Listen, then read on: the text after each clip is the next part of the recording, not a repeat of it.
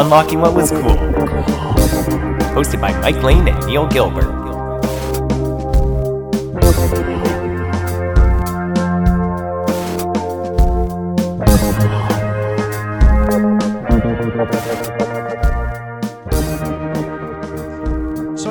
The man on the subway that three years ago I was a nobody. Now I'm a host of a moderately successful video game podcast. And that man turned out to be Elon Musk, Neil. We're live. Yes.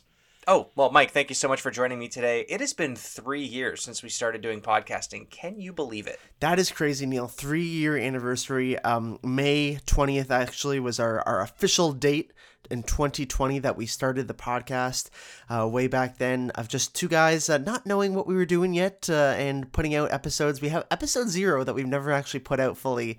Uh, it's pretty funny because it's it's just us kind of talking about random stuff and um, and the GameCube, uh, of course. And uh, I did put a couple snippets in as Easter eggs in our last GameCube episode, I believe, and in one of the April Fools ones too, I think. But um, yeah, it's uh, it's funny to to hear us how we've grown.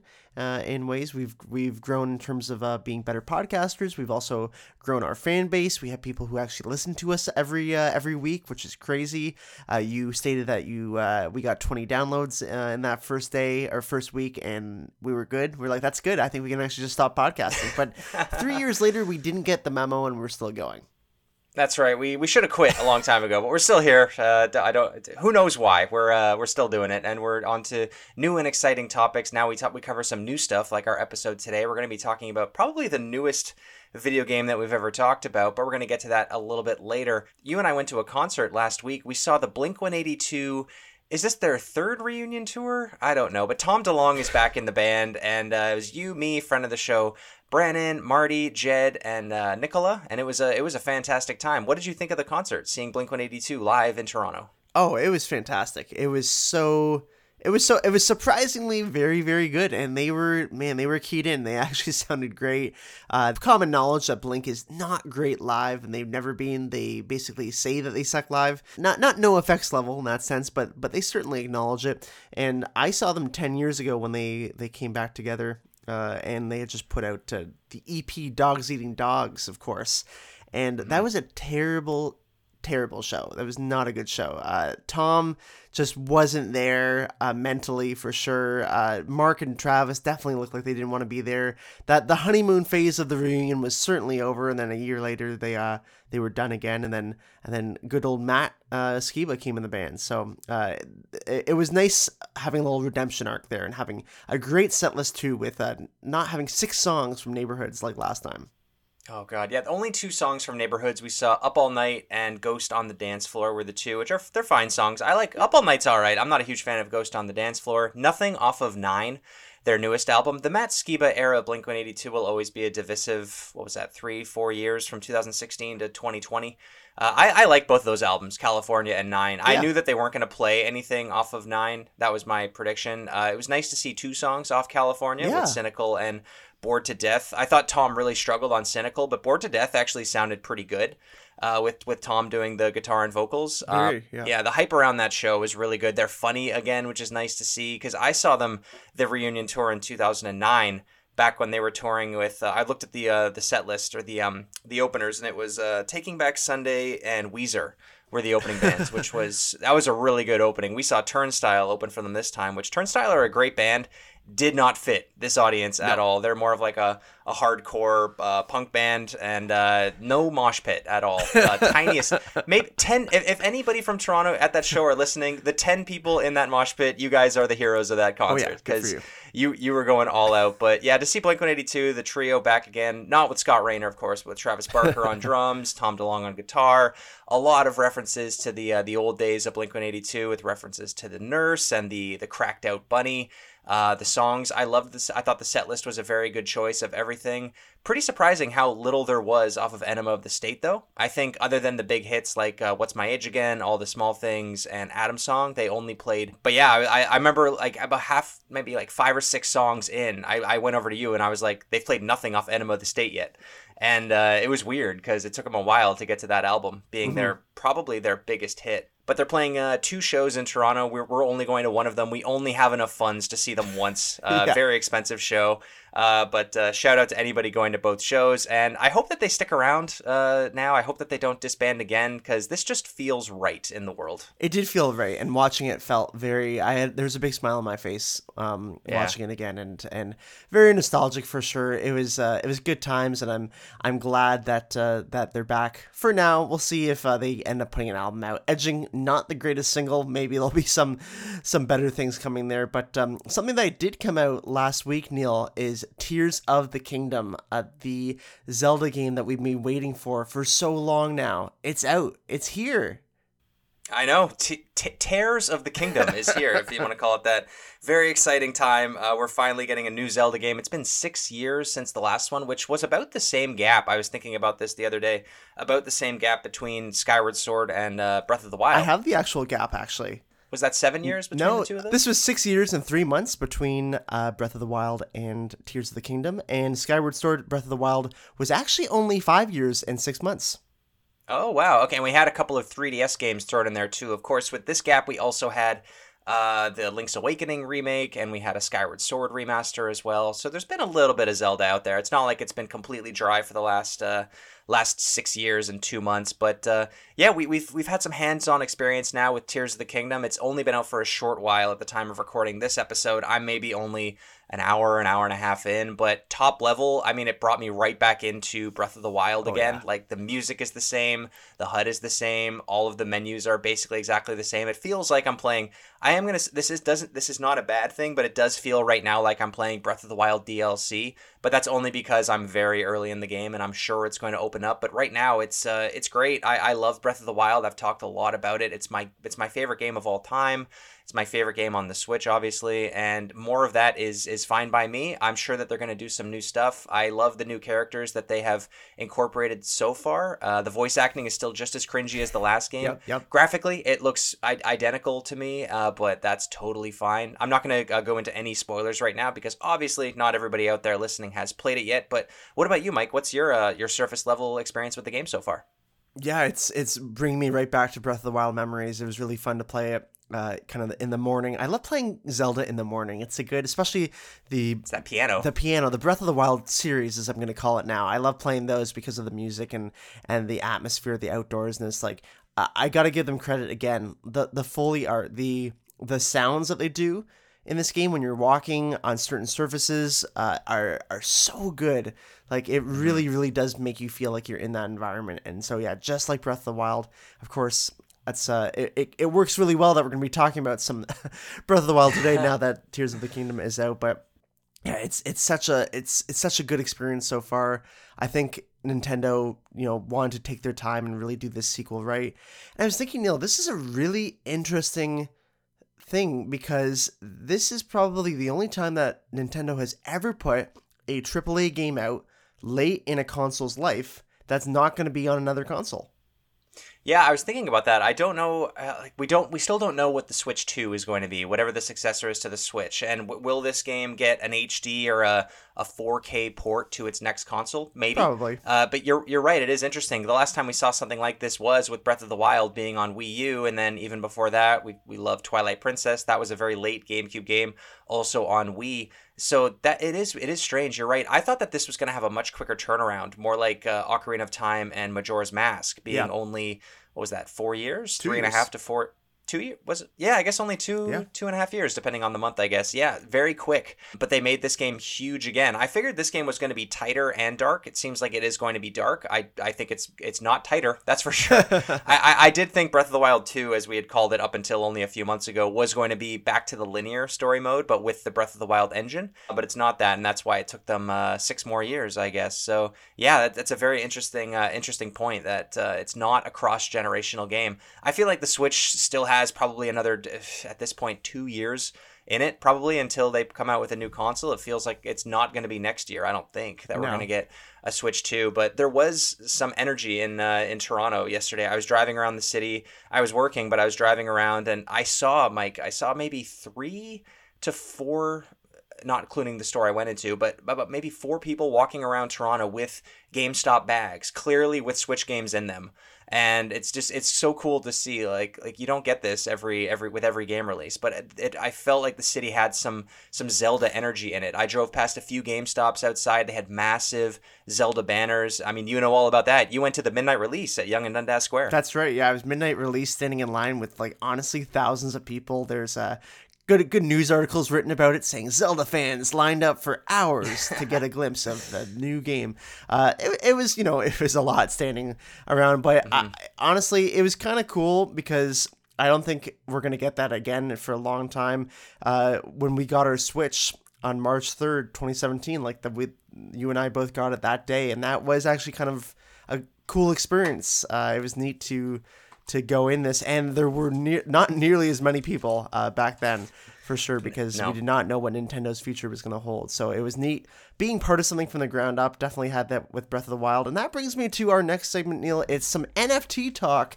No, it's not about uh, those lovely little crypto thingies, whatever NFTs are. It's about fungible the, tokens. Fungible yes. token. It's about the Nintendo Financial uh, Times. It's their report. Uh, we're now at one billion switches no not switches sold but 1 billion software sales uh, 1 billion plus switches. which is a lot of switches uh, 125.6 million switches now which is pretty crazy getting closer and closer to uh, to the top of the list there for sure uh, a couple of things that are interesting. I mean, we have our normal top 10. We got Mario Kart, Animal Crossing, Smash, Breath of the Wild, Sword and Shield, Odyssey, Scarlet and Violet, uh, Mario Party. Uh, last two, there's New Super Mario Bros. U and Ring Fit, which I thought were kind of interesting, mm. both at 15 million a piece now, which is is really wow. impressive. Um, and then obviously Tears of the Kingdom is probably going to slot in there. I I would say that it'll probably slot in around where Breath of the Wild is, just because most people who have a Switch are probably going to buy uh, Tears of the Kingdom. You're probably not buying a new Switch to buy it, but uh, you're certainly. Right buying Tears of the Kingdom if you have it. So it'll be interesting to see where that lands in the top 10 in a year from now. I know. I was thinking about that too. Like, I don't think it's going to sell as well as Breath of the Wild did because, like you said at the beginning of the NFT report, there about 126 million Nintendo Switches now at this point. Uh, that's very good, but not 126 million active Switch owners out there. Mm-hmm. A lot of those Switches have been put away, they're not being used anymore. People have either grown out of them or have moved on to the more powerful hardware now with PlayStation 5 and Series X or PC. So let's say maybe half of that, there might be 60 million active Switch users. Um, after seeing yesterday, it seems like Tears of the Kingdom is going to sell like gangbusters. I would like to think that it's going to outsell the bottom three in that top 10. So yeah. Super Mario Party, Super Mario Bros. Uh, Switch, and then Ring Fit. Mm-hmm. Uh, I would like I, I would like to see it beat out those ones. I don't think it's going to outsell the Pokemons and the Odysseys and the Breath of the Wilds, and certainly not Mario Kart 8 and Animal Crossing. No. So that that's about where I would slot it. So probably in the is that around 20 million units sold, I believe. Yep. Yeah, around 20. Yeah. Yeah, it's probably about right. I, I would still love to see another big Switch game come out, like a 3D Mario. I feel like that that is another one that adds a lot of hype uh, to uh, Nintendo fans. Like it's just that Nintendo community. Uh, we love Zelda and we love Mario. Those are kind of the two big ones. Yep. So I would like to see another Mario game, like a Galaxy Two, uh, come out before we uh, before we put the Switch to bed. But uh, we'll have to see uh, what will happen. We have a couple of years left. I would love to, after about 100 200 hours of Tears of the Kingdom, I would love to cover it on this show with you, and I'm sure our listeners would enjoy that too. Yeah, I'm sure they would definitely. We'll we'll have it at some point. We might even do a Patreon a review for it, and that brings us to our next topic, actually, Neil, which is we saw the Super Mario Bros. movie, and mm-hmm. well, we enjoyed it for sure. But if you want to hear our entire review of it, go over to Patreon, uh, uh, subscribe there, and uh, you can listen to us uh, rave about uh, how Waluigi was not in uh, the Mario movie. Really upset about that. No Waluigi, no Lanky Kong, no Wario. It's crazy how many characters were missing. But no, that movie was absolutely terrific. And uh, we did cover it over on our Patreon page. You can support us at any level. You'll get access to that episode as well as all of the other stuff that we've done in the past. I can't remember all the bonus episodes that we have done. But speaking of our Patreon, uh, Mike, today is our Patreon elected episode topic. So why don't we jump into today's uh, topic of the day? Let's do it, Neil. All right, ladies and gentlemen, welcome to episode 12 of the Unlocking What Was Cool podcast, the show about all things retro we love from our childhood. New episode every Thursday on all the major podcast services. We are the number one podcast on the internet, hosted by people named Mike and Neil. You can support the show by going to patreon.com forward slash unlocking what was cool. Supporters at the $5 level get to submit a topic and vote on our monthly Patreon elected episode. All patrons also get the show ad free and a little early, and you also get access to our Super Mario Bros. movie episode. Last week we talked about the classic 1998 Jim Carrey film, The Truman Show. If you haven't already, go back and check it out.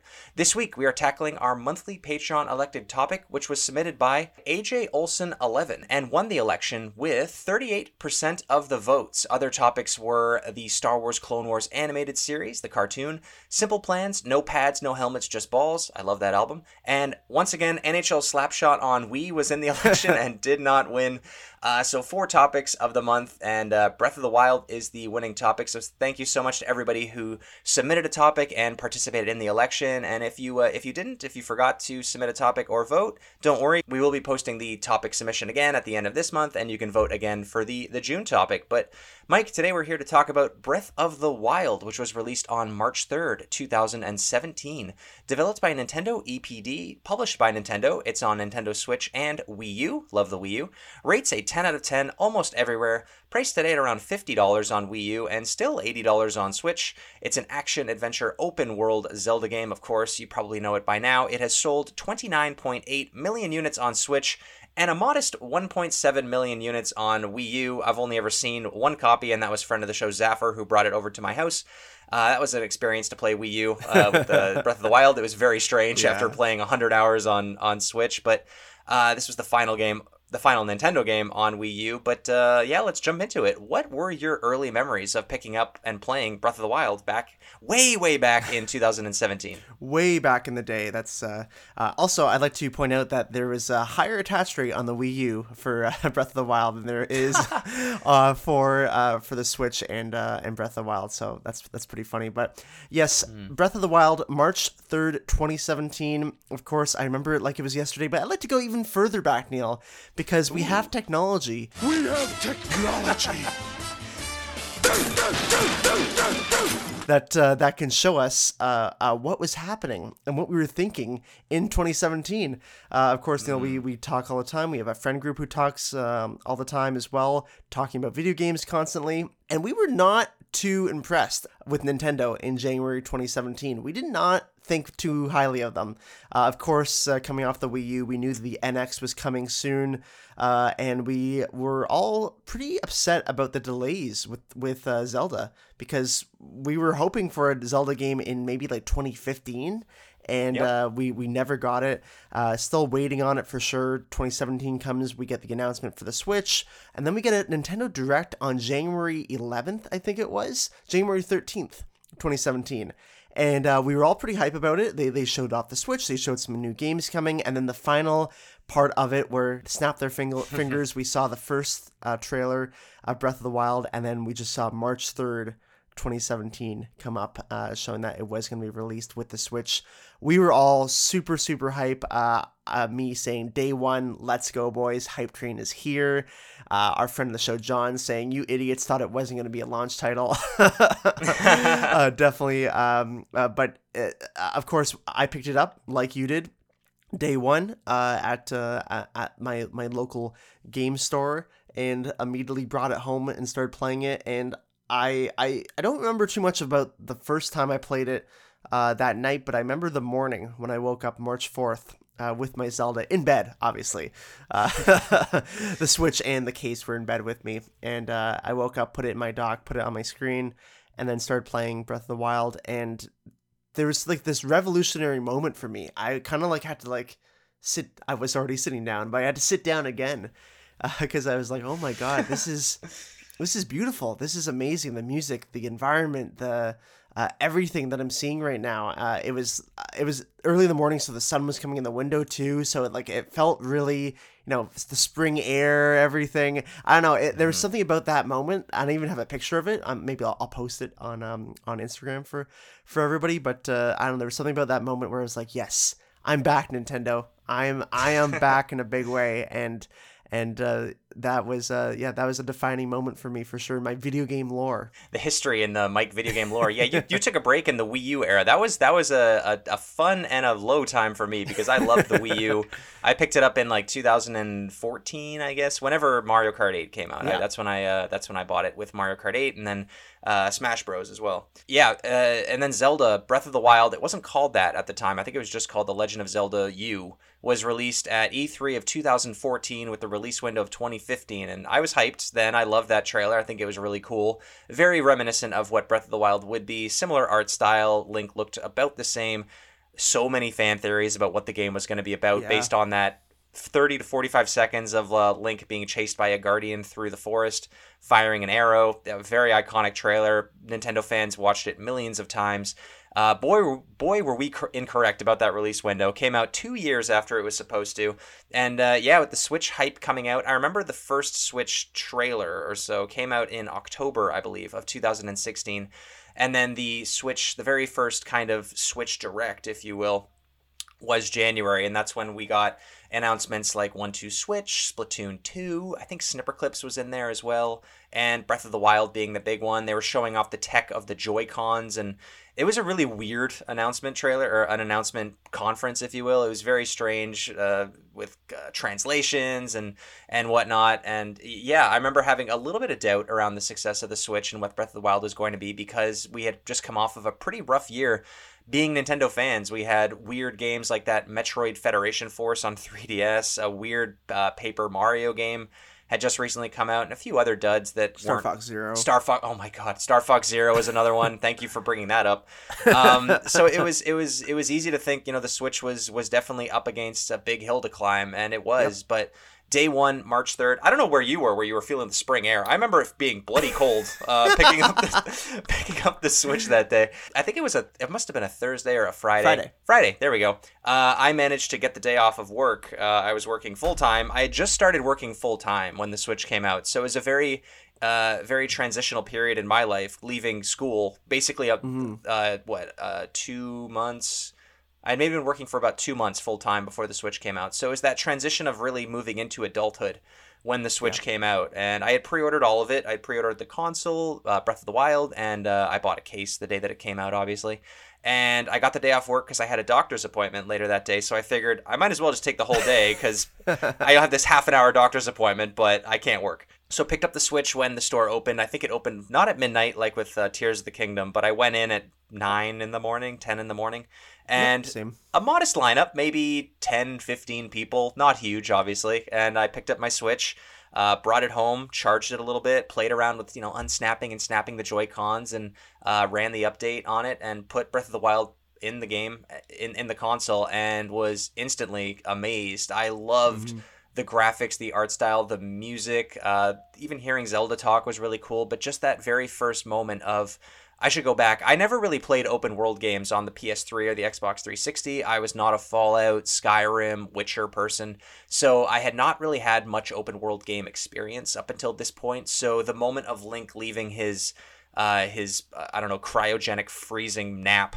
and then coming out into the world and seeing the the panner the panning view of all of Hyrule Yeah. and all the mountains and the volcano in the distance and seeing uh, the Hyrule Temple and the castle in the background. I was blown away by that. That scene is iconic in video games. That moment, and then basically just the game saying go and having no real uh, no real instruction on what to do who to talk to where on your map are you going? You just have the great plateau as it was called which was kind of like the opening cutscene slash tutorial of the game teaching you everything that this game needed to teach you which was a lot and it did it so expertly well. It taught you how to use weapons and how to climb and how to hunt and how to use some of the the uh, the uh, abilities that you'd be able to use later on in the game and how very few npcs there were in this in this section and a couple of enemies in there. And it was just teaching you how the game was basically like if you can see it if you can think it you can probably do it. And this is what nintendo are masters at which is gameplay. It- was it was just an amazing experience. I remember it vividly. And i remember again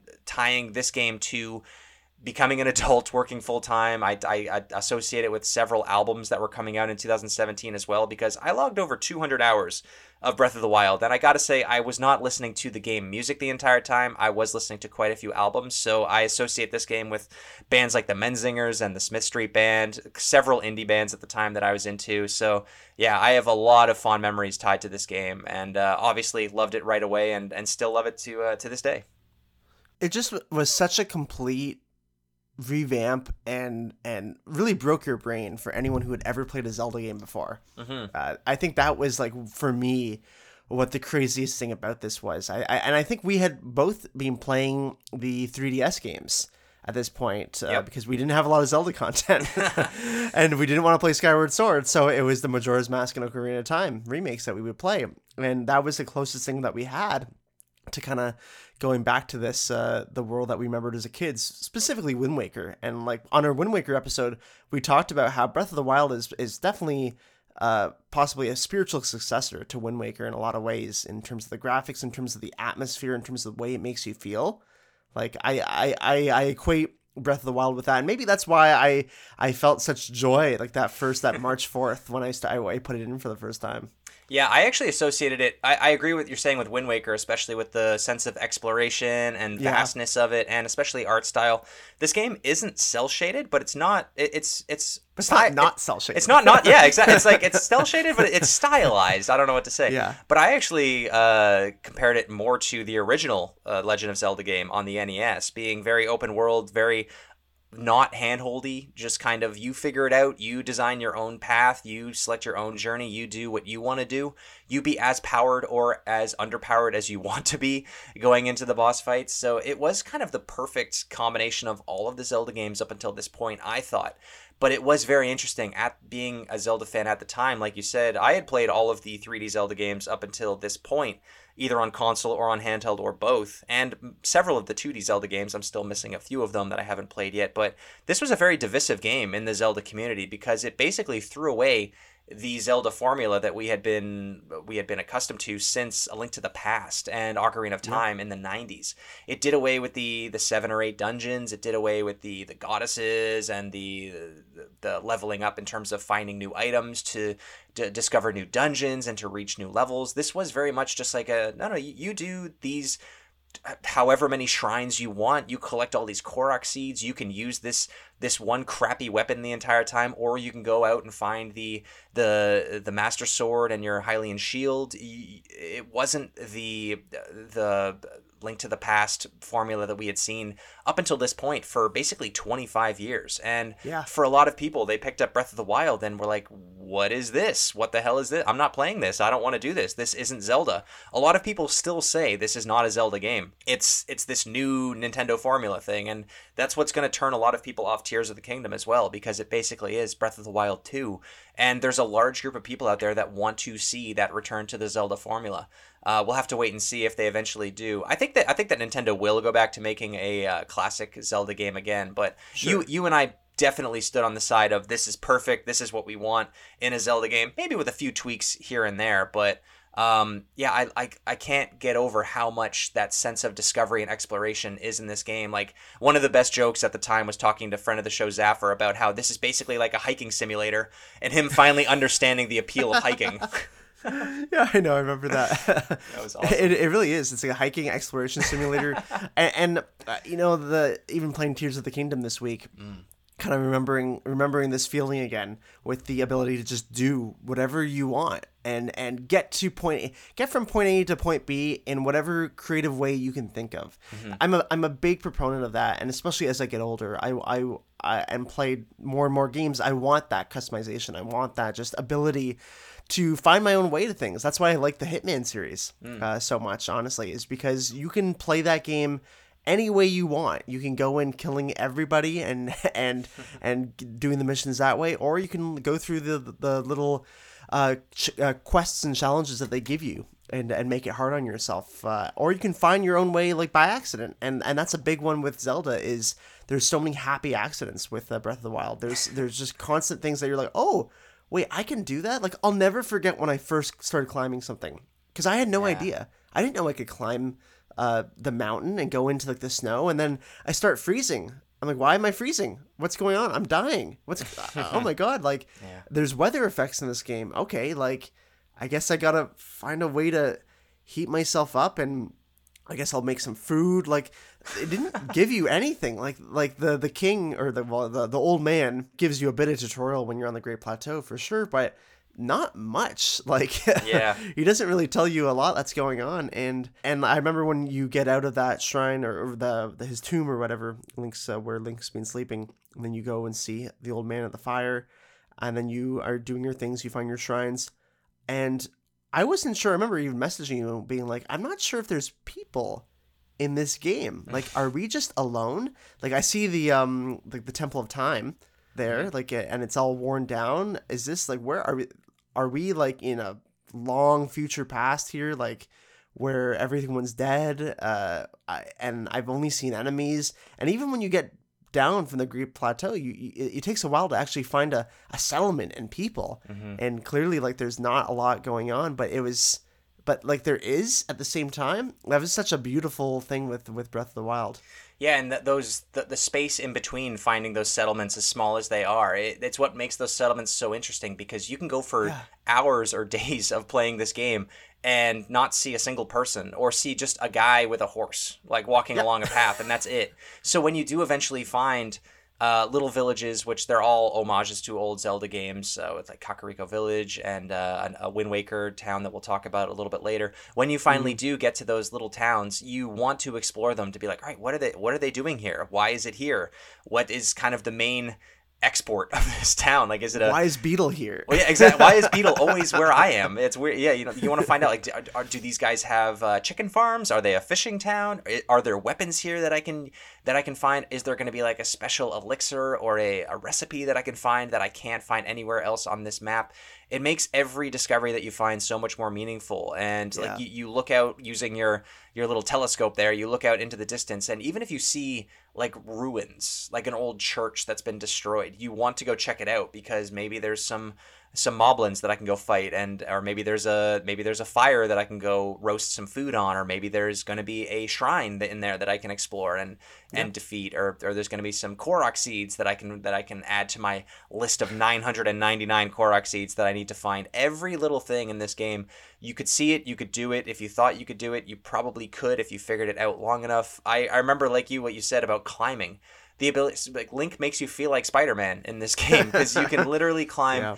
Everything. And again, putting ourselves back in the the shoes of a gamer in 2017, a game that came out about two weeks before this was uh, Horizon Zero Dawn on PS4, which that was kind of like the two open world games of the year, and they came out so close to each other, and they were obviously compared heavily.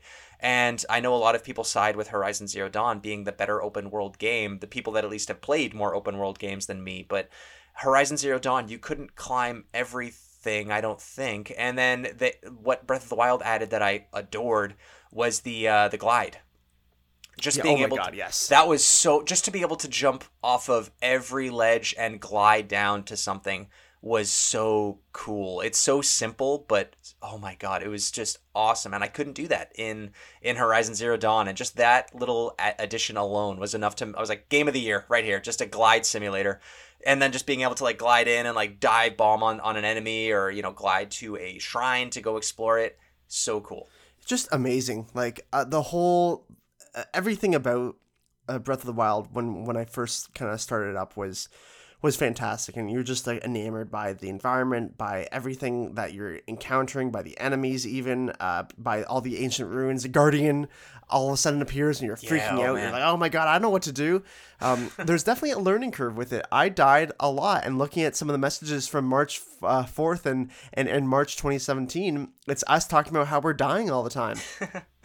Yeah, you die a lot early in the game because you're so underpowered. You only have three hearts. You're basically naked. You have no weapons, no shields, no healing potions or anything. You're you're very much underpowered in a you're a small fish in a big pond. But that's what's awesome about the game is as you progress, once you get to that 100 200 hour mark, it doesn't take that long. But once you get to like, you know, the 50 hour mark, you you are no longer scared of enemies that at one point terrified you. You could go into areas like you said before. You could go into cold areas without dying of hypothermia that was really cool and early on in the game where you get put or i at least explored into a cold section and i was slowly dying and they have that little thermometer in the HUD, which is just telling you you're in a freezing zone. You got to heat yourself up. And I just thought like if I carry a torch, does that help? And I went in with a torch, and sure as heck, I didn't die because I had a Yeah. little bit of heat with me. And then a similar thing going into a hot zone, you have to figure out how to cool yourself down. It's just little things like that that made it so cool. The rain, I could have done without. I hated it anytime I was climbing and it started to rain. it's like, yeah. God damn it, because then you can't climb anything when it starts to rain. That's probably one of the, the one of maybe two cons about this game was the uh, the rain, which I, I did not like. But discovering enemies in this game was another huge one for me. The moblins and Keese and whatnot aside, the guardians were super terrifying. Like these kind of octopus characters. They reminded me of the uh, the spider things from Incredibles, that giant spider robot Yeah, yeah. basically like that this unstoppable terminator like insect that would just come after you at all costs and it had these like laser beams that honed in on you and you could the music would swell and you couldn't run away from it. You just had to fight it and eventually you you uh, access weapons that are better at parrying against it and attacking it. So eventually they become way way easier to defeat. So the the guardians obviously a super iconic enemy but uh, another big uh, discovery was the first time I saw a dragon in this game. I don't know if Oh you ever God. got to those ones, but the giant like flying sky dragon. The first time I saw one, I was like, "What the heck was that?" Do you remember that moment in the game? Oh my god! As soon as I saw it, like it slowly going by, I'm like, how Yeah. do I get here? And I, I tried so many times to like try and figure out how to how to get its scales and everything too. Eh, Yeah. stuff like that is is, is so cool, and the, the that's like just another element of the exploration part of it. I know uh, some people play this game normally. I was crazy. I tried not to face any bosses. I actually didn't. Uh, I never faced any of the bosses in the main areas. Uh, I instead just uh, went to Ganondorf at the end, or Ganon at the end, and um, and and you fight all the bosses uh, first, and then you fight Ganon. Uh, that's kind of how Right. that works. Because yeah, technically, you can just run to Hyrule Castle and start uh, fighting uh, Calamity Ganon and his minions, and then win the game like that. You could technically do that. Uh, just another thing I loved about that game, where there was nothing off limits to you. There was no barriers. You could you could be an idiot if you wanted to, and and and go all the way uh, to the castle and die. Like you could find these memories of Zelda's memories and or I guess Link's memories and uh, about Zelda and about the past. Like th- there was so much that you you could do if you wanted to. Uh, but for me, it was it was all about doing silly things, trying to break the game, uh, trying to see how far I could go, sneaking into uh, the village where uh, you have to be a, a woman. Uh, you know, that's a, another Yeah. another great one. All, all like the all the the the areas uh, were just so so well done and had such a good flair of Zelda-ness to them. You know, of course, there's all these characters and and um, uh, species, I guess, from the past Zelda games: the water, the the rocks, like the all the different elements. Um, and and it, it definitely that's that would be my argument. Where like no, like this is still a Zelda game. Like sure, it's an open world take. And Nintendo is taking a genre that's popular and make putting their own spin on it. Something that they were great at, Neil, in the GameCube era as we've talked about many times on this podcast, uh, with things like Animal Crossing and Pikmin uh, and so forth, Metroid as well. But with Breath of the Wild, this is just another great example of them taking a genre that they really don't have much experience with and then putting one of their main characters in it and then putting a whole new spin on it. So it's definitely still a Zelda game. There's so many Zelda elements in it. There's so many Zelda characters and and the sounds, of course, when you open chests, everything's still there. Um, but it's just a different type of experience, and I love that. I wish more franchises would take these chances because if you think about it, Neil, this is actually a huge risk for Nintendo. Oh my god, it was massive. This could have gone horribly wrong. Yeah. And what what's I mean what's crazy to me is that any other developer doing this, the game would have been day one bugs, patches and whatnot. This game worked on the first day, which is probably the biggest even if you don't like the game because you know you're you're an old school Zelda fan, you like the original formula, totally get it. Like I can totally understand that. Not every game is for everybody. But you have to admit this game works, which is incredible. Nothing crashes it, nothing breaks it really, from what I ever saw at least. I don't think I ever saw a, cr- a crash once. Obviously, there's frame rate dips and whatnot, but just the way that you can use your abilities in the game and it not break it. Like you can use your uh, like your freezing ability, like you can freeze a rock, right, and beat the heck out of it with your sword. Stand on that rock, and then you get fired like a tor- like a like a torpedo into the distance, over the water, or into the water, or to a different island. And it doesn't crash, like it works, it happens, nothing. Like you see an apple at the top of the tree, and you go like, I wonder if I could shoot that apple, and like you do, and it falls down. Like that is cool. Like the whole entire giant massive world is just a giant sandbox playground and also a puzzle at the same time. Like the entire game, the entire world is a puzzle. Like you said, you go to certain towns and you can't enter them because you need to be you need to be dressed like one of their their women civilians or whatever. It's an all female town or whatever it was or the Gerudos. Yeah, that's right. Or there's uh, there's side missions as well that are just massive puzzles as well. Even the divine beasts that you mentioned. So you didn't beat any of the four divine beasts before Ganon. that is ballsy. But even the divine beasts, like they're puzzles in themselves, and they're massively reminiscent to me of Shadow of the Colossus. You've got these four giant creatures in the world: a giant elephant, a big fire lizard, a camel, and a big eagle bird thing. Yeah. And you need to figure out a way to to bring them down or to get inside of them. To it's just this puzzle on how you need to unlock the spirit within them and defeat them and it's it's really cool. I love those ones. I wish that there was more. Again, probably the only other con about the game that I'd like to improve would be I would love more divine beasts because four just wasn't enough. Um, we get so few of those types of games that I would have uh, would have preferred more. But yeah, like you you can go and beat those ones in any order that you want, or you can do what you did and play around the world a bunch of times and then go to Ganon, or you you can do what some Twitch players did at the time, which was my favorite, which was just go straight from the uh, temple that you wake up from right to Ganon and try and beat him with a stick. And people did that. And I, I love that you have like everything in between, you can do it. And it's just what makes this game so special. It's so special. I, I want to give a shout out to the HUD as well. Um, and and I remember when I first saw uh, this game and and you know started playing it, I'm like, wow, like, like Nintendo has certainly like jumped into modernity uh, here and like modern gaming uh, because this was the first time that I saw such a clean HUD from Nintendo uh, in in uh, in this kind of game. Like it's beautiful. I love it. Uh, it's it's it's super simple. Uh, I love the weather showing there. The uh, the how how loud you are as well, which was always cool. Um, how cold you're feeling, how warm you're feeling, uh, and uh, and the little uh, little mini map there. And for me, I tried never to look at the map. I uh, not uh, until I like fully was like satisfied with exploring. I almost never ever looked at the map. Wow, that's impressive. The map, I, I opened, I must have opened that map 10,000 times. Oh, eventually I did. Yeah, when I needed to find the shrines and stuff, then I was like, okay, okay, map time. It's map time. But I tried to find as much stuff as I could without it.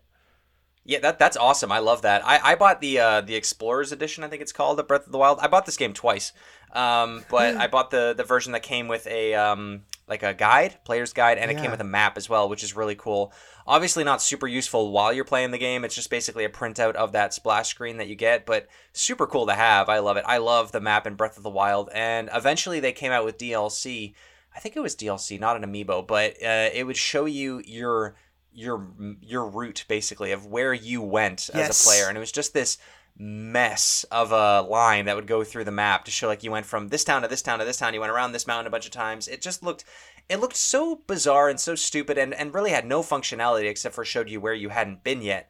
But just a really amazing thing that this entire time the game was keeping track of where you were. Right? I, I, I had no idea games could do that, especially after playing this game for at that point 150 hours. Yeah. It was unreal. The DLC was was pretty good. I don't remember much about it other than that and the ability to the motorcycle. Yeah, the, that's what I was gonna say. The motorcycle and then the ability to track Koroks a little bit better. Never actually ended up getting to the 999 Korok seeds, but uh, Same. it was way too irritating. But with that Korok seed, brings me to my next uh, topic here, which is side quests in this game. There's a total of, I, from what I can tell, there's 76 side quests in the game. I did all of them. Some of them are obviously way more forgettable than others. Um, but uh, I'll, I'll kick it over to you first. Were there any side missions or side quests in this game that uh, that you were that really stood out to you? Oh, for sure. And um and two you, me both of these might be uh you might have them as well on yours, but the first Probably. one is, is of course getting your own house. Uh, which is which is a fun side quest, and putting all your your swords and trophies and things that you've gotten over time uh, in that house. uh, I loved, and the and the two guys who who sell it to you who are super eccentric, uh, uh, very strange guys, but but I I I, I loved uh, I loved all their dialogue. It was super funny.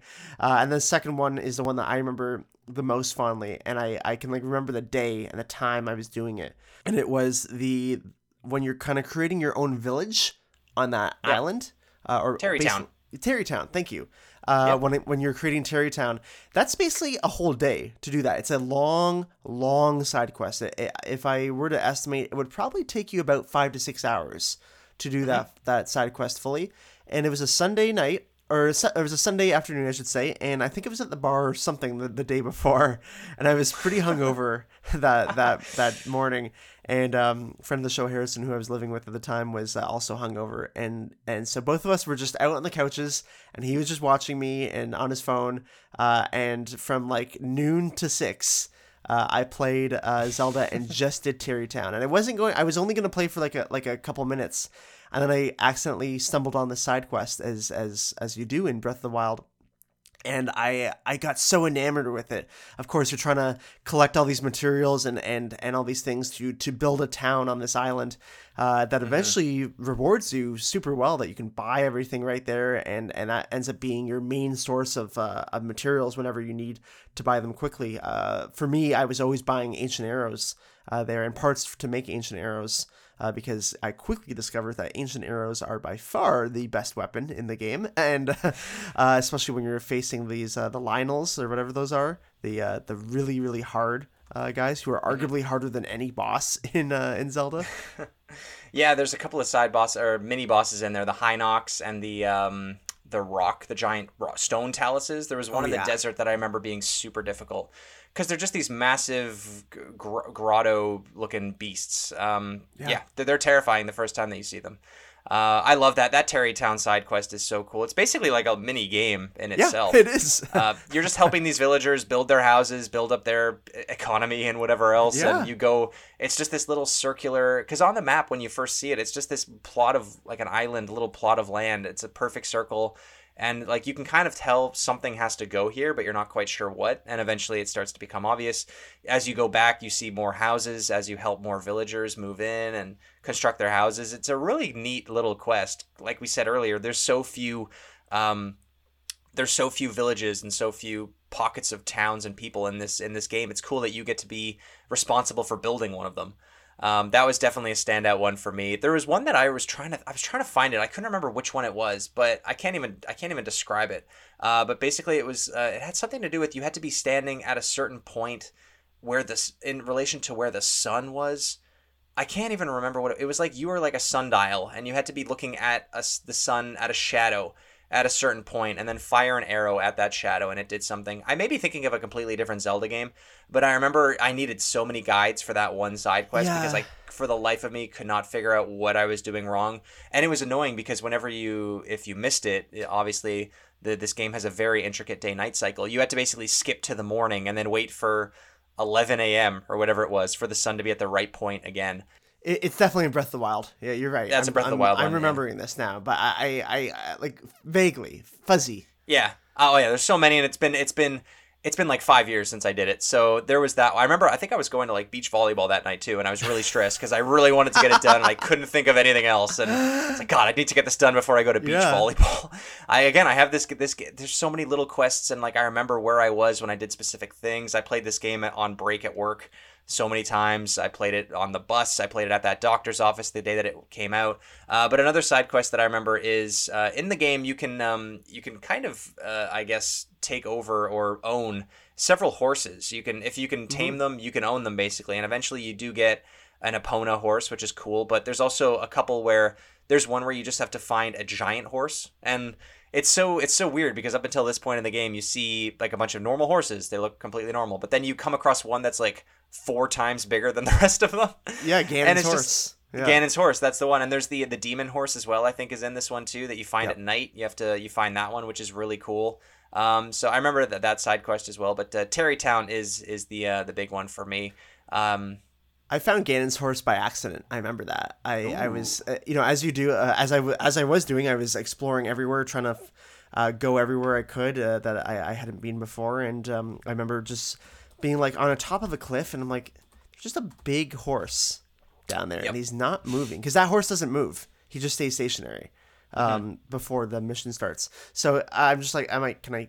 Can I? Can I do anything with it? Can, and and you couldn't. I, I don't think it allows you to jump on it until you uh, you start Mm-hmm. the the side quest. So I remember being like. I'm gonna pin this. This is uh, you know, we'll, we'll come back here. This this will be something interesting. And then yeah, sure enough, there ended up being being a mission for it. I even remember playing it and again trying to break the game and, and going in the desert and i knew that i was super far down the map because it looked like i couldn't go anymore uh, and i was like okay and then i kept going and kept going and and then there's a big sandstorm uh, that that has to happen down there every time you go and i just assumed that this was like a wall right like where it's like well okay you can't go anymore this is how they make Right. their kind of fake wall into in the map but then I realized I kept moving. Like I like I saw on my map, like it, uh, or on my little mini map, that I I was still moving.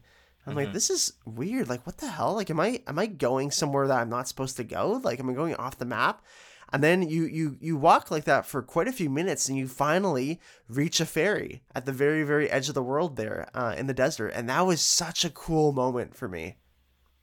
Yeah, the sandstorm was cool because the map it doesn't go it doesn't cut fade to black and turn you around. I don't think this game ever does that. It just you just walk off the ledge. You walk off the end of the earth Yeah. basically. That uh, and the map goes like kind of staticky, but you're still on it. I think that you can get around that. I remember with the sandstorm if you you can find like a pair of goggles or something and that that helps you through the sandstorm. Yeah. So eventually you can get through it normally without the uh, the vision being impaired. Um, but yeah, like the game tells you, it, it's always kind of nudging you what to do, but it's not blatantly telling you what to do. Yeah. And there's those little environmental clues about where to go, that there's something here that you need to keep looking, either with sound or with sight.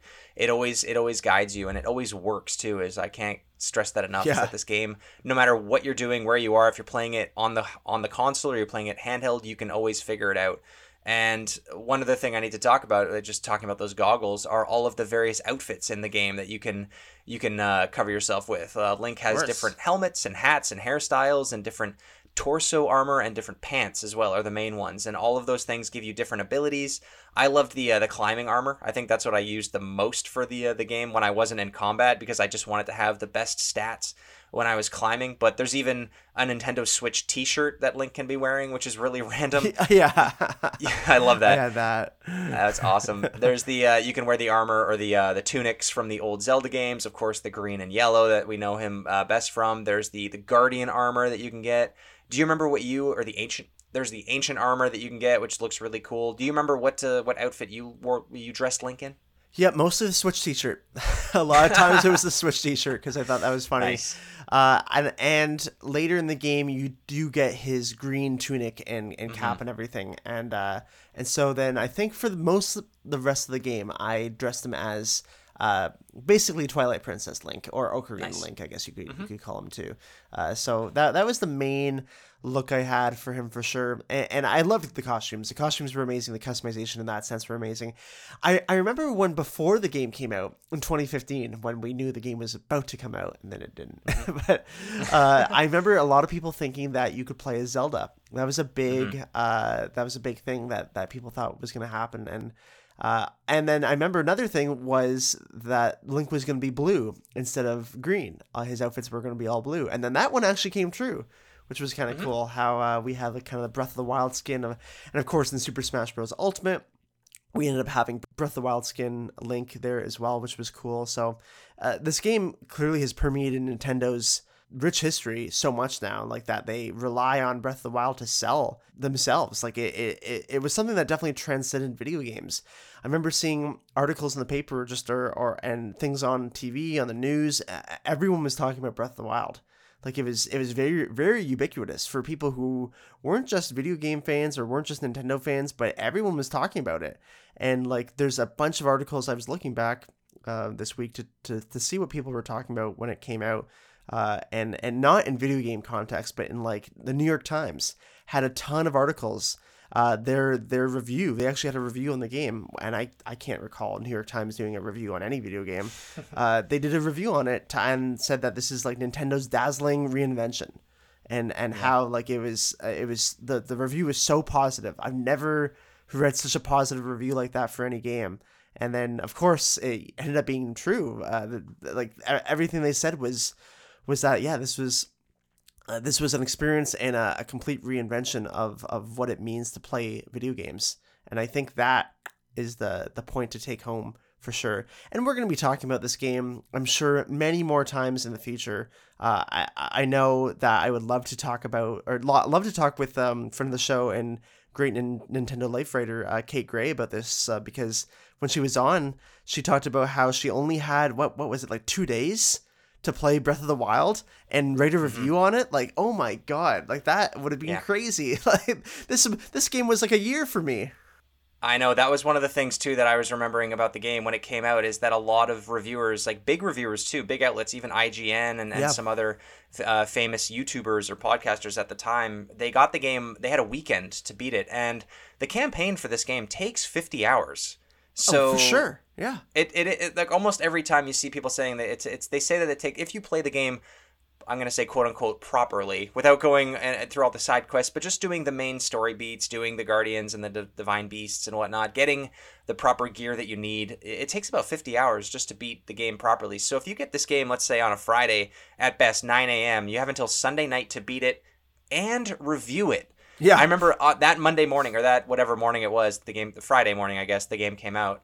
Uh, every reviewer was either sick of the game because they basically just binged on it, uh, or they were absolutely exhausted and didn't want to talk about it anymore. So it kind of put a sour taste in a lot of reviewers' mouth, mouths, which is why game reviews can be a bit of a, a double-edged sword in terms of you know you get the game early, and but you also have to rush through it to review it. Whereas us, we gave ourselves six years to review it on this podcast, which I much prefer. Uh, you can't you can't experience this game in a weekend and expect to get a proper. You can get early impressions, and you know you can. I would just forget everything that happened. I think if I if I played the game that fast, and you'd miss a lot of you know neat little references and Easter eggs in the game.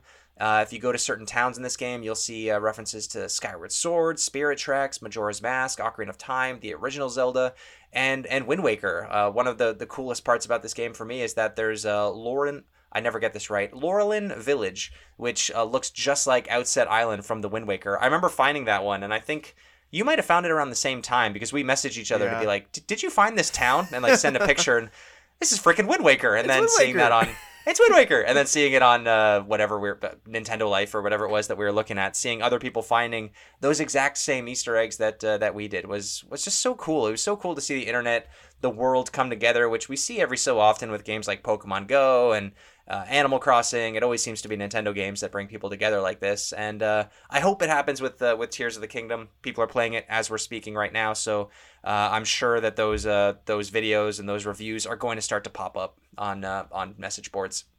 Oh, definitely. I mean, we'll see that for sure everywhere. Uh, and Mm-hmm. and even like uh, nowadays, I'll, I'll constantly see something about someone found a glitch or something in Breath of the Wild. Yeah. And a different way to do something like like for the last six years, it's been nonstop, small trickle of Breath of the Wild news, and like people constantly playing it, always finding new ways to to explore. Uh, I know a lot of stuff has to do with the time freezing and the magnets, uh, those Yeah. abilities that that you can do some really fun things with and and you did talk about of course uh, you talked about how everything works in this game all the time and you're right and even playing tears of the kingdom this week i was thinking to myself uh, now that i have more years of experience working and doing working with dev stuff uh, i was just thinking the amount of hours of qa for this game to Oh my make God. it not destroy and especially with things like the time freezing like that's something that that you could that would just break any game so fast Mm-hmm. like there's so many game breaking bugs that you could have immediately imagine like assassin's creed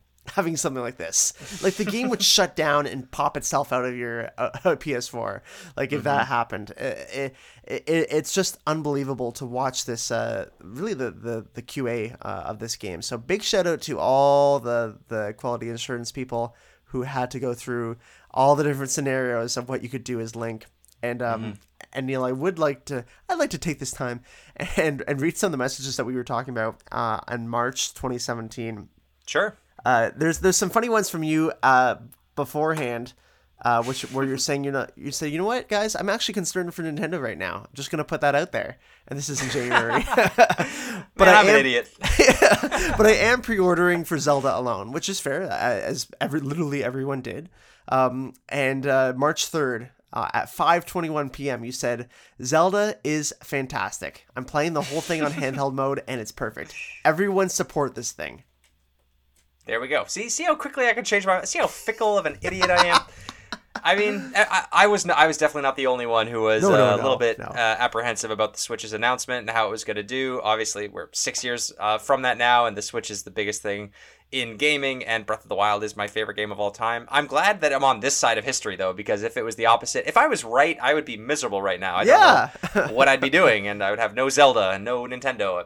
Just, I don't even want to think about what would happen if uh, if Zelda failed. But You yeah. actually said it's your second favorite game of all time on March 8th, by the way. So oh, I'm not sure what your first was at that point. Eh, well, it would have been Super Mario World because that's still my number two. There you go. Okay. Before this game came out, that was my number one. So within about four or five days of playing it, it had inched up to number two. And then I must have still been playing the campaign. But yeah, eventually it, it was like, you know, this is this is my favorite game of all time. I don't remember the moment that that happened. I wish I could pinpoint it exactly. Yeah. But I think it was just the feeling that I got when playing the game. The the Yeah. all of it's just just adding up the the sum of all parts, the death by a thousand cuts, whatever you want to call it. It uh, just slowly made it to number one. I, I and I, what I said on March 4th now, uh, 10 12 a.m. I said uh, I said uh, four hours in, and it's amazing. It's unlike any game I've ever played. It's like they saw Fallout and Dark Souls and were like, okay, we can make a Zelda version of this, but not some cheap knockoff. Let's make a better version. And I stand by that today. Actually, that's a very good review of Breath of the Wild. Yeah, no, that's a that's a great review. I, I love that. It's four hours in the that was on March fourth. Yeah. So I played. I probably played about two hours uh, or so on March third on the day it came out, and then I guess I, I had been playing since I got up on uh, on March fourth for sure, and I, I I have that, that lovely picture to remind me uh, too. And you even said on March fourth uh, uh, at four o'clock uh, now, uh, you say I die all the time. It's hard. uh, it's just hard enough, but still fun to explore the world. And then right after that, friend of the show Zaffer says it's hands down the best Zelda game ever made. No arguments. Oh my, and ton of just random letters because he's mashing the keyboard at this point. And uh, and good good to see that love. That's funny because Zaffer, friend of the show, Zaffer was uh, a couple weeks ago before the game came out. I think that we were still waiting on the last trailer. He still wasn't completely sold on Tears of the Kingdom. I Mm-hmm. don't remember what his his reasoning was exactly, but it took until the I was I mean I was sold on Tears of the Kingdom before they even came up with the when name. Zelda came, when Breath of the Wild first came out, I was sold on Tears I, of the Kingdom. Yeah, I was, I was like, I'm ready for the sequel now. So uh, I don't know. He was the one this time around that Yeah. was uh, that was doubtful about it, and and then that new trailer came out, which I, I still have only seen the first trailer. I haven't even seen a review of Tears of the Kingdom yet. I have no idea what everyone else thinks of it. I love that, I don't though. really care. I don't care. Yeah, that's the other thing. Um, but yeah, he saw that and he was like, "Oh my god, okay, sold. This is gonna be good. Day one purchase." And uh, I'm I'm assuming he bought it. I don't know. Um, but yeah, it's funny how we go through these Zelda. It's almost like the opposite of uh, Sonic cycles, where every so- like people like really get hyped for Sonic games and then they are let down by them. Whereas with Zelda, like we're kind of is this gonna be good? And then like we're amazed by it. So again, we're on the right side of uh, of fandom here. which is good to see. And uh, Yeah. And the last thing, Neil, that I'd like to say before we close this episode out is um, there is one area that you really, really hated uh, when you were first playing this game, specifically on uh, looks like March sixth uh, now. So we're three days in to uh, to Zelda, and you uh, were really upset. Do you remember? Do you remember what this could have been? That that really triggered you? What triggered me? What was I upset about? Three days into Zelda, I had probably I'd, I'd, I'd gone to my doctor's appointment. I was back at work. Uh, what could it have been? Was it the breaking of uh, weapons? No, no, no, no, no. It just it's just one specific thing that happens. Was it uh, one specific thing? Did it have to do with the tilt controls in the shrines? the Yes, it did. Yeah. Yeah, mm, that'll be it. So there's the shrine. There's the shrine where you ha- is it the ball through the maze Yeah. shrines? Yep, that'll be it. This is what I wanted to talk about. Was the, uh, the probably uh, uh, among the rain and the other things, the only other improvement was the uh, the maze ball shrines were absolutely horrible. I hated those. Yeah, there's a lot of you swearing, uh, and so it, it's it's funny because it looks like this is this is definitely the first shrine you've gotten to. So you think this is the only one, which is funny as well. Uh, you think this is the last time you'll have to, to, to deal with this. Oh no. You you you do an at everyone. You let everybody know. You say turning off motion controls was the first thing I did when when uh, when buying this in in brackets after inverting controls, of course. But no, no, no. This puzzle makes you tilt the gamepad. yeah, that's what I hated, and I'm still the same. I invert my camera controls. I'm one of the one percent that does that. Um, and I turn off motion controls. But yeah, I hated those. We're gonna talk about a game uh, next week actually that uh, does uh, ball physics way better Yes. than Breath of the Wild does. funnily enough, but yeah, that that was not fun. I haven't gotten to any of that yet in Tears of the Kingdom. I'm sure that, that we're gonna listen back at this six years later because there's probably something even worse coming my way. uh, I haven't gotten to any of that yet, but uh, yeah, that was that was not fun. I still stand behind that. I did not like those shrines. That's fine. Yeah, that's totally fine. Not all shrines were made equal. I did like the shrines that had a lot of Nintendo kind of um, lore in it, or other Zelda Easter eggs. There was a lot of shrines with good Easter eggs in them. 120 shrines in total, I think there was. Yep, that sounds about right. It's uh, very fun to complete that map to see the shrines that you haven't been to yet. And Oh, yeah. ticking them off the the check boxes and everything, and trying to find like having 119 shrines, being like, where the hell is that last is one? it? Yeah. that was rough. That was very rough. But then seeing it in the distance and like pinning it, and be like, oh, all right, So good. I found it. I'm going there. And speaking of going there, Mike, I think that it's time that we go to the back of the case segment of today's episode. What do you say? Let's do it, Neil. I, I uh, actually don't think I've ever read the back of this case. There's not much on there, but first, Okay. Victor, hit us with that sweet jingle. It's time to read what's on the back of the case. There's things written on the back of the case. Let's read them. And now we're reading the back of the case.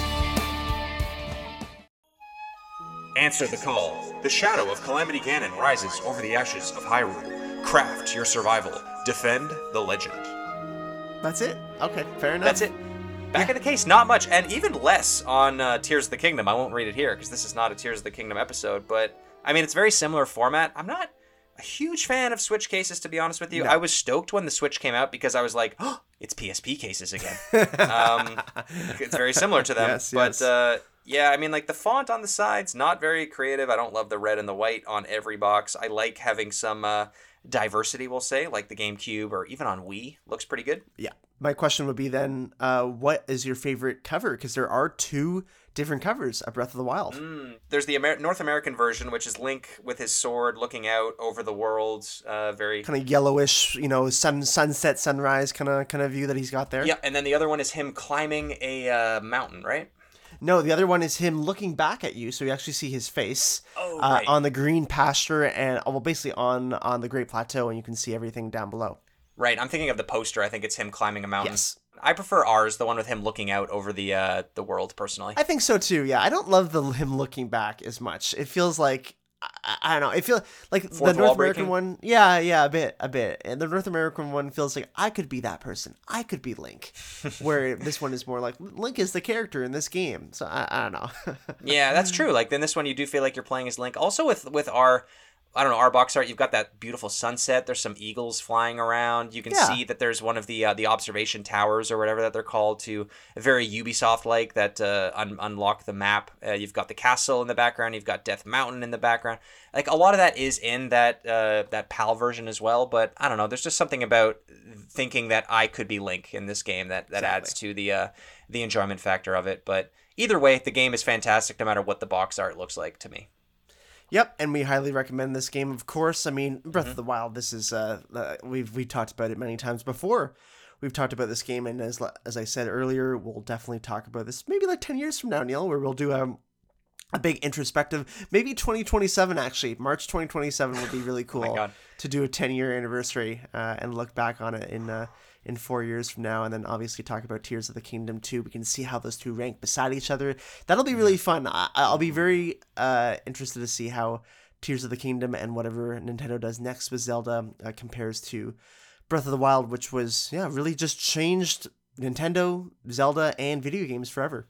It did. It did for sure, and it, it brought Nintendo back into uh, the hearts and minds of millions of people, ourselves included. And we already know the future of Breath of the Wild, which is uh, usually what we talk about in this parts of the episode. The future of the franchise. We're living in the future of the franchise right now because we're only a few hours basically after Tears of the Kingdom even came out. So that is where Breath of the Wild is going moving forward. Uh, we'll just have to wait and see where the uh, the Zelda franchise goes forward. We're probably gonna have to wait a little longer. Or we're probably going to have to wait a little while for another Zelda game to come out. So hopefully we see some remakes and remasters in that time.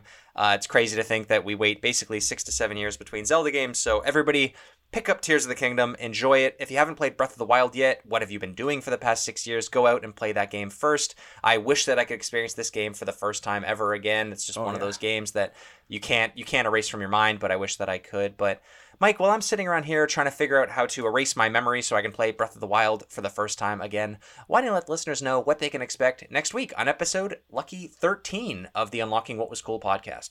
On episode lucky number 13, we're diving back into a GameCube episode that we did on episode 12 of the GameCube is Cool podcast, and it is Super Monkey Ball 1 and 2. I'm really excited to talk about this Marble Madness type game that we love from back in the day. There was, of course, a remake, remaster that came out uh, last year, uh, Super Monkey Ball uh, Banana Mania, that includes everything from these first two games on it.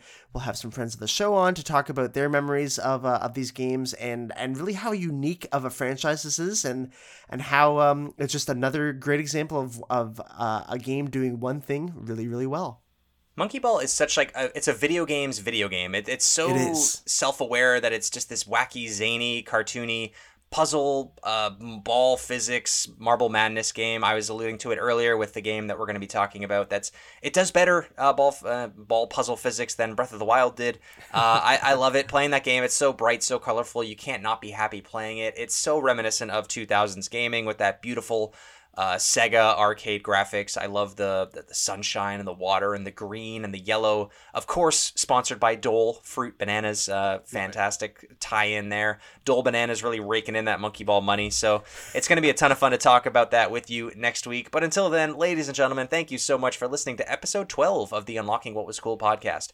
New episode every Thursday on all the major podcast services. Leave us a rating and a review so we can make the show better. You can support the show by going to patreon.com forward slash unlocking what was cool. All patrons get the option to submit and vote on our monthly elected Patreon topic episode, just like today's episode was.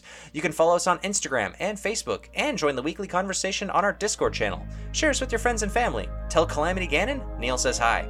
Thank you so much for the support, and we will see you next week. See you later. Bye bye. The Unlocking What Was Cool podcast is a recorded and produced show from Toronto, Canada, and hosted by Mike Lane and Neil Gilbert. Additional voices provided by Victor Young. Special thank you to our Patreon supporters at the $5 level I Rebel, Dean Donian, Joey Sirico, Marty Thompson, Double Ugly, Bendito Benito, AJ Olson 11, Pedro Marquez, Cube Dude, Bogus Lotus, Jude, and Way Overrated. Actually, more like see you in six and a half years, probably. See you in a thousand years while you sleep. That's how long he was asleep for, right? A thousand years? No, 100, 100, just a 100. Hundred years. How hungry do you think he was when he woke up? Because I'm starving after six hours. Well, he clearly had to make. He, learned how to make recipes and some really zany recipes. Oh, that's another thing we didn't talk about was when you mm. make a bad recipe, the music changes and it's like doom Yeah. doom doom doom doom doom, and it's just like I forget what it is, uh, what they call it when you actually get the bad recipe, the bad food that you can't eat. I mean, it's it's ba- Taco Bell is it's just an ad for Taco Bell at that point. and like Link like looks horrible when he eats it. Sometimes Yeah. even poisons you. Very good, very good. The cooking is very fun. Love it.